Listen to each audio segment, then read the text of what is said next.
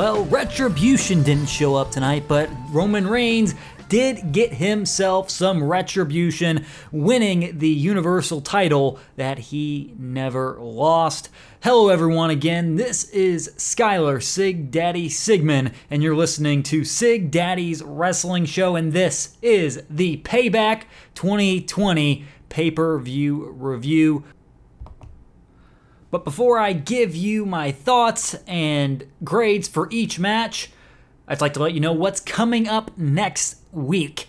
Next week, I will have my AEW All Out pay per view review. That'll be dropping next Sunday on Podbean, Apple Podcasts, Spotify, the iHeartRadio app, and anywhere you can pretty much find your podcasts. Uh, also, coming up next Monday will be my weekend review that I'll be starting up again. I'll be looking at the latest news from that week, uh, give you some of my thoughts on the shows that I watched from the previous week. But yeah, it's more so the look at the latest news, giving you my thoughts and analysis on that, along with some uh, wrestling show analysis and thoughts. But let's get into this Payback 2020 pay per view review. It started off with the Riot Squad, Ruby Riot, and Liv Morgan taking on the Iconics, Billy Kay, and Peyton Royce. And this was okay, nothing special. This was just kind of there as a kickoff match.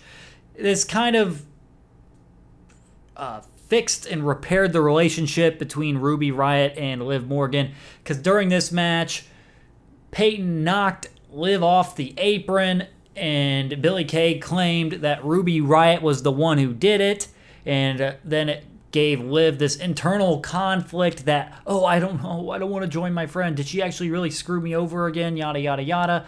And then Liv finally gave into a reluctance and com- went back up on the apron, fired up, and then Liv and Ruby ended up winning after hitting a after hitting after Liv hits double knees and uh, Riot then hits a Riot kick to get the job won. Job done. I'm going to give this match a C. I didn't really enjoy it all that much. There was a little botch during it that kind of threw things off by Liv, but I understood the story they were telling, trying to tell, but I was just not really all into this match. And there needs to be more women's tag teams as they're uh, looking at building this women's tag team division because there's not a whole lot at this point especially on the main roster side of things WWE Raw, WWE SmackDown. NXT, they do have a couple of teams there like Kayden Carter and uh, Kacy Catanzaro and Dakota Kai and Raquel Gonzalez. You can call them a team too. There's more tag teams, honestly, on NXT than there are on both Raw and SmackDown combined in the women's division. But yeah, I didn't really enjoy all that that match all that much. This moves me to the main roster uh, not main roster, but the main show for Payback. Seven matches on it. And Bobby Lashley with MVP and Shelton Benjamin. Uh, he took on Apollo Crews for the United States Championship. And I thought this was a pretty good match between these two. I enjoyed it. I expected Lashley to get the win. It made sense with the Hurt Business. Uh, getting the title. It gives them some kind of momentum finally because Benjamin winning the 24 7 title really wasn't a whole lot of goal for them, to be honest, because that 24 7 title doesn't mean a whole lot when it's switching hands every two seconds. But it was nice to see Lashley get the win here.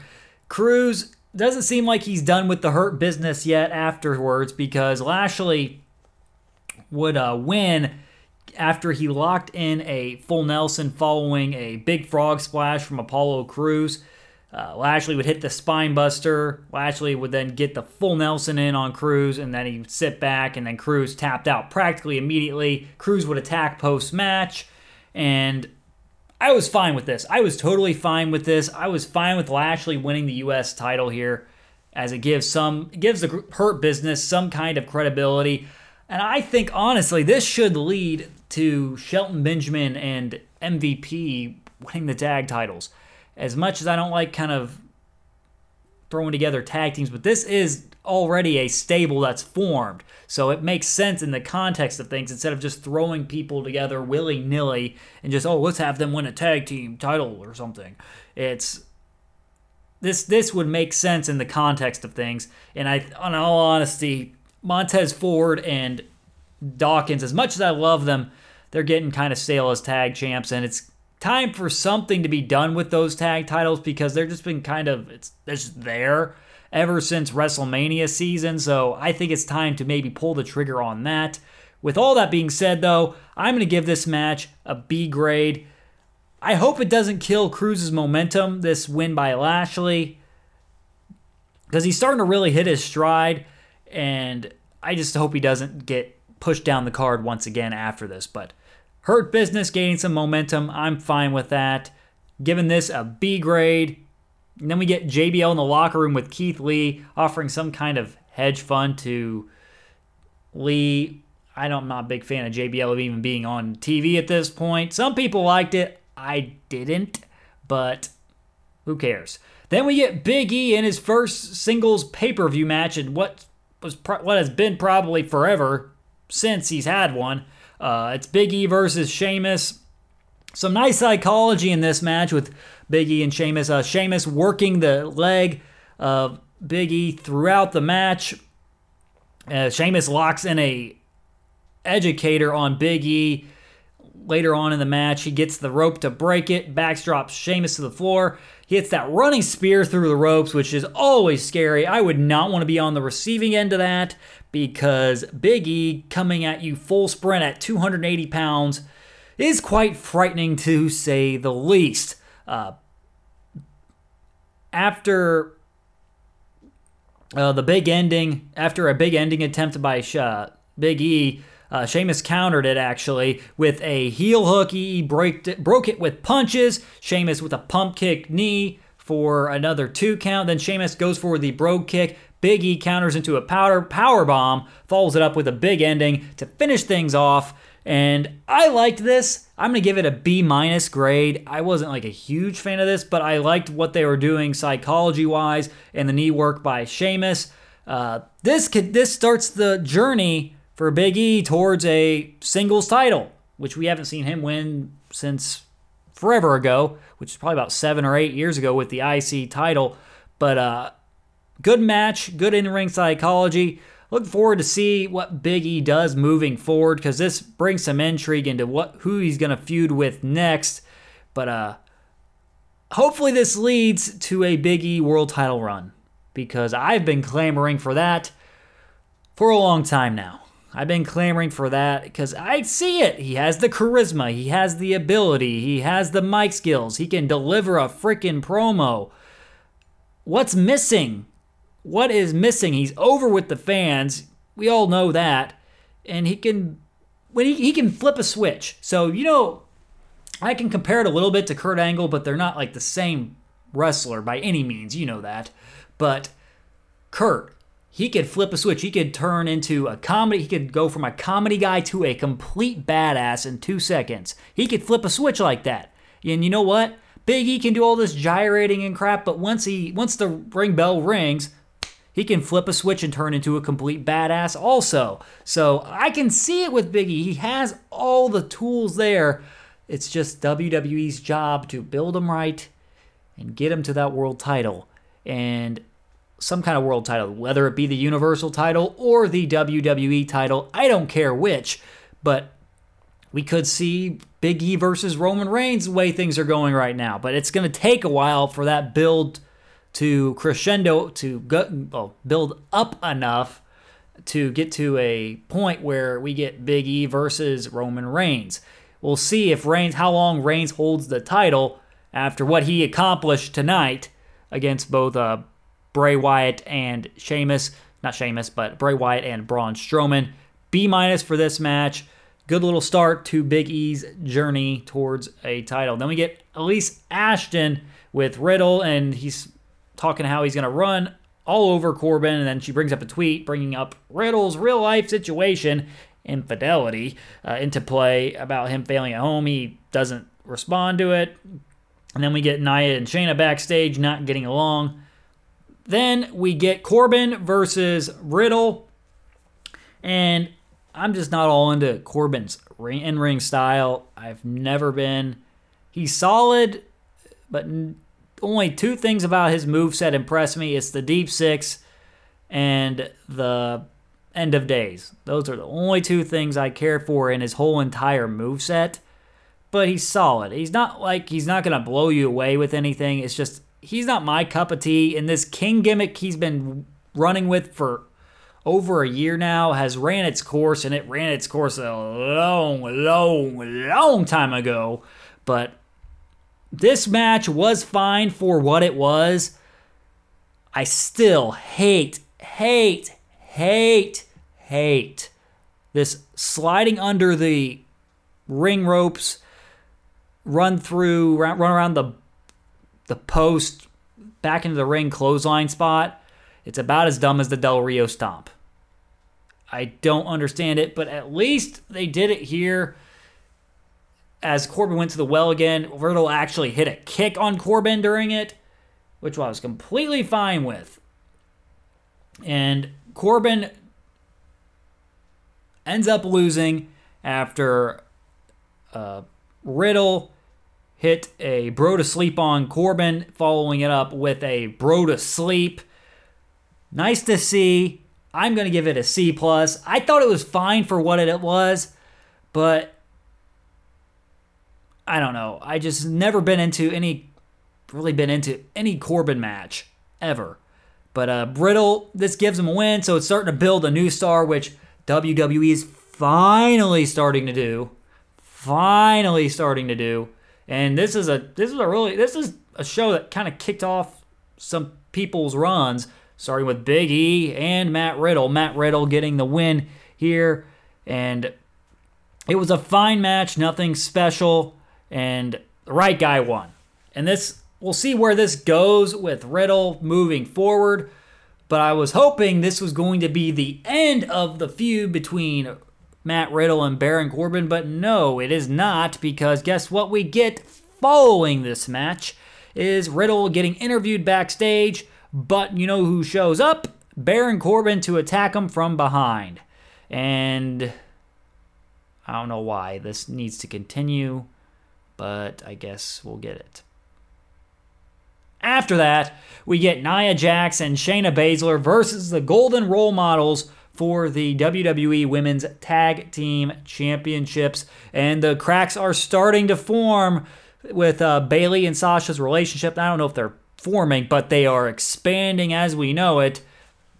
And Nia Jax and Shayna Baszler, they're struggling to get on, get along as the match is uh, going on. But then there's a point in the match where they're like, "Oh my gosh, if we work together, we might win this match," which was fine by me. They ended up winning within a freaking awesome finish. This was one of the best finishes I've seen in a while.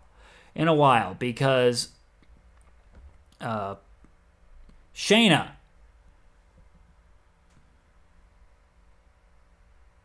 locks in a Kirifuda clutch on uh, Bayley, but Sasha comes in to break it up Shayna then locks in a leg submission on Banks, and Bayley then gets put in a Kirifuda clutch. Banks tries to help her out, tries to save Bayley, but she's locked in a submission also. And Baszler ends up grabbing Sasha's arm and chokes Bayley out with it. And Bayley is forced to tap, making Sasha and Bayley lose the women's tag team championship. So in less than a week, well, in about a week's time, Sasha went from two belts Banks to no belts Banks. And now Bayley and Bayley's the only one with gold on her team uh, in that group. So she still has the SmackDown Women's Championship. I, in all honesty, I'm not a big fan. I've already said this. I've already said this earlier, but I'm not a big fan of these thrown together teams, especially this one where they were just hating each other, and then all of a sudden, oh, let's work together and try to win tag teams, but tag team championships, but it gets the belts off Banks and Bayley, and I enjoyed this match quite a bit. I really did. I like this match. Nia Jax did a good job of selling the knee during this, And the submission finish by Baszler was just fantastic, and it continues the dissension that is being teased between Sasha and Bayley. And Bayley and Sasha post match, their facial expressions told it all. They're frustrated and they don't know where to go.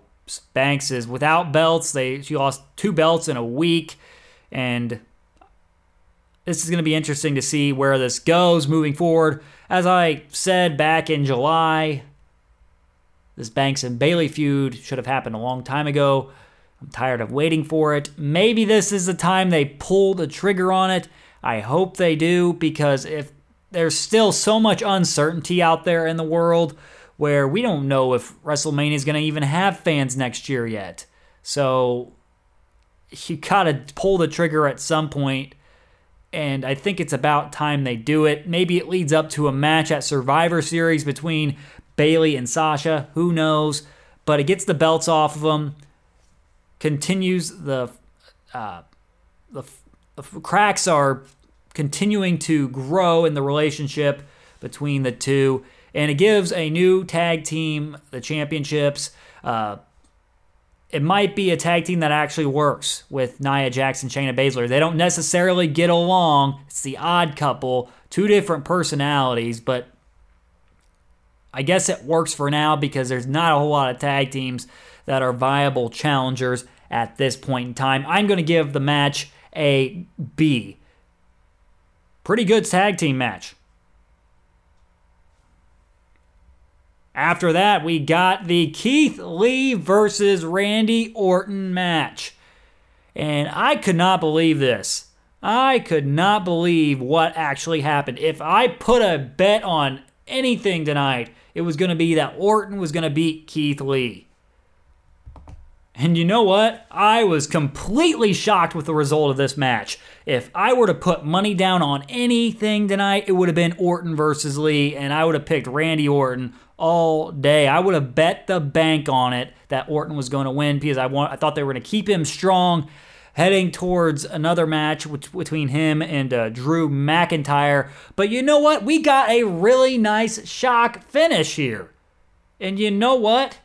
This makes Keith Lee a freaking huge deal. He pinned a 13 time world champion in his debut is not his debut, but his pay per view, main roster pay per view debut. Wow. It was a complete shocker. And that's an understatement to, state, to say the least.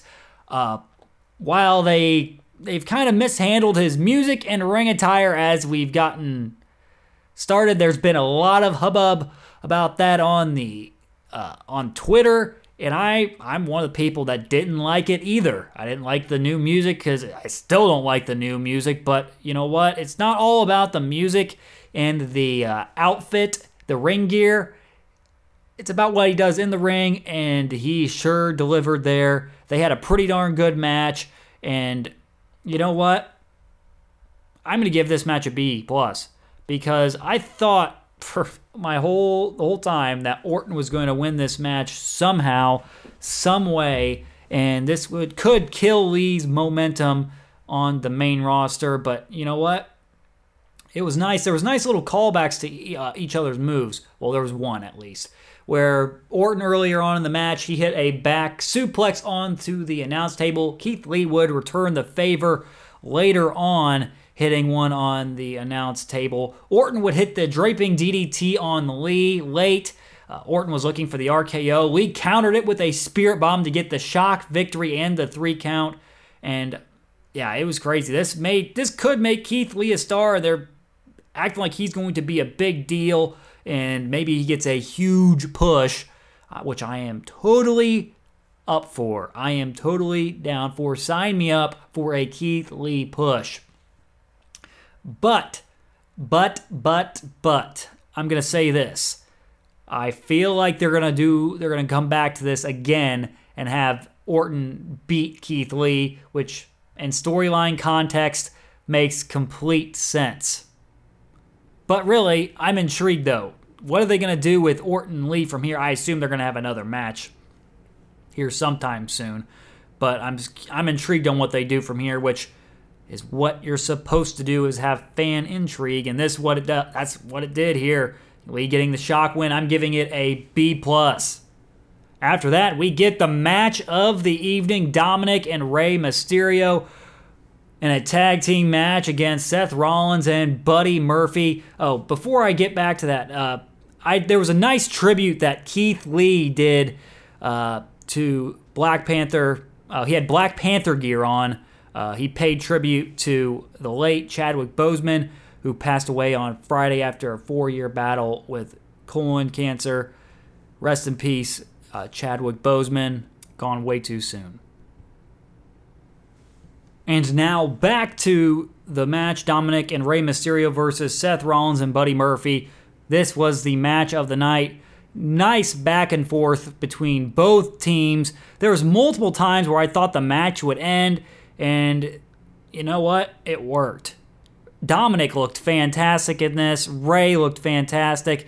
Seth and uh, Buddy did their jobs really well, and it's starting to form some well, form a little bit of dissension in the ranks of uh, Seth Rollins, not dissension in the ranks, but dissension between Seth Rollins and Buddy Murphy because late in the match, Rollins was going for a buckle bomb, like a buckle bomb kick combo on Rey, but Rey countered it into a hurricanrana, and then Buddy incidentally, well, accidentally kicked Rollins in the head, and it led to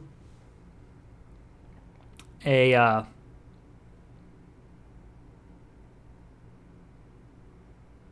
spot where Dom threw Rey into a sunset flip barricade bomb on the outside. Then Dom would hit a 619, followed by a frog splash to give the Mysterios the win. This was damn good. Dom hit some damn good arm drags early. He is a freaking natural in there, and and and Rey, for the 45 year old he is, he is so good still. Just as good as I can remember him being. And this sets up a third match between the Mysterios and the Monday Night Messiah, which ends up being Rey Mysterio versus Seth Rollins tomorrow night on Monday Night Raw. Well, at the point of this, at the time of this recording, which is Sunday night, right after the pay per view. Yeah, it is. It's on Monday night. Seth Rollins and Rey Mysterio. And this was tag team wrestling done right because each team had the momentum. It was switched back and forth quite a bit throughout the match. The one thing, one problem that this brings up, this match, is WWE's lack of care for the tag team division because if they can put on matches like this on a consistent basis, that'd be fantastic but they decide not to. They do it for special occasion tag team matches like this, where it's a big feud between Rollins, uh, Murphy, and the Mysterios. But if you could do some kind of feud that would be good enough to warrant this kind of tag team match, that'd be great. And they could deliver the they could deliver these on a consistent basis. WWE could but they do not for some reason, and they don't really care about their tag division all that much, seeing that both the Raw Tag Team Championships and the SmackDown Tag Team Championships have not, well, were not featured on this pay per view. That's how much they care about their tag team division. They were featured on SummerSlam, well, the WWE, well, the Raw tag team ones were, but the SmackDown Tag Team Championships have not been featured on two straight pay per views. What is wrong with that? What is the problem? You have Shinsuke Nakamura and Cesaro, who are pretty damn good as a tag team, and you don't have them featured on a pay per view. That that just that's the problem that this uh, match brings up for me. But the match was great. I'm gonna give it an A minus. Loved it. Best thing of the night. And Dominic Mysterio continues to deliver in just his second match on the WWE roster. Then we get Lashley in the Hurt Business leaving the arena with the U.S. title in hand. And then we get The Fiend defending his newly won Universal Championship against both Braun Strowman and Roman Reigns in a no holds barred triple threat match for the WWE Universal Championship. And Braun Strowman attacks Bray before he finishes his entrance. Roman does not show up until the latter stages of this match. Roman, he hasn't even signed the contract yet for this match. He hasn't even signed the contract because he wanted certain stipulations put into it. Uh, he was with Adam Pearce, and actually, Roman was sitting with Paul Heyman, who was going through the contract with him. And Braun and Bray just beat the crap out of each other for about, what, 10 minutes or so. Bray puts Strowman through the announce table. They fight towards the ramp. Uh, Braun knocks Bray through uh, Bray off the stage through the uh, through tables, and they finally get back into the ring. And then at a certain point, there is a superplex spot, which I was calling as soon as after Braun got knocked down off the top rope. Well, not off of it, but where he got knocked down to a seated position. I knew they were going to go for the ring imploding spot. And they were talking about the ring post that they had, which they didn't have the ones that had like the LED screens on it. They just had the regular ring post, which now in context that makes complete sense because after Braun hit a not Braun but uh, Bray hit a superplex on Strowman, the ring imploded. They've done that spot way too many times in my opinion. Then Roman shows up, signs the contract, and enters the match. From a logic standpoint, this makes absolutely zero sense. This makes no sense at all. Because if the bell rings, the match is official technically. And Reigns signed the contract after the match started, which wouldn't mean his signature would be valid because he didn't agree to be in the match yet. So that makes no sense in my opinion. But Roman shows up. He tries to cover both Bray and Braun, and they kick out of fin not kick out of finishers, but they kick out after Roman covers both of them. Reigns beats Strowman that beats the crap out of Strowman with the chair. Strowman kicks out again. Wyatt gets a mandible claw on Reigns for a brief moment. Then Reigns hits a low blow on Wyatt. Then Reigns spears Strowman to win the Universal Championship. I'm going to give this match a B minus.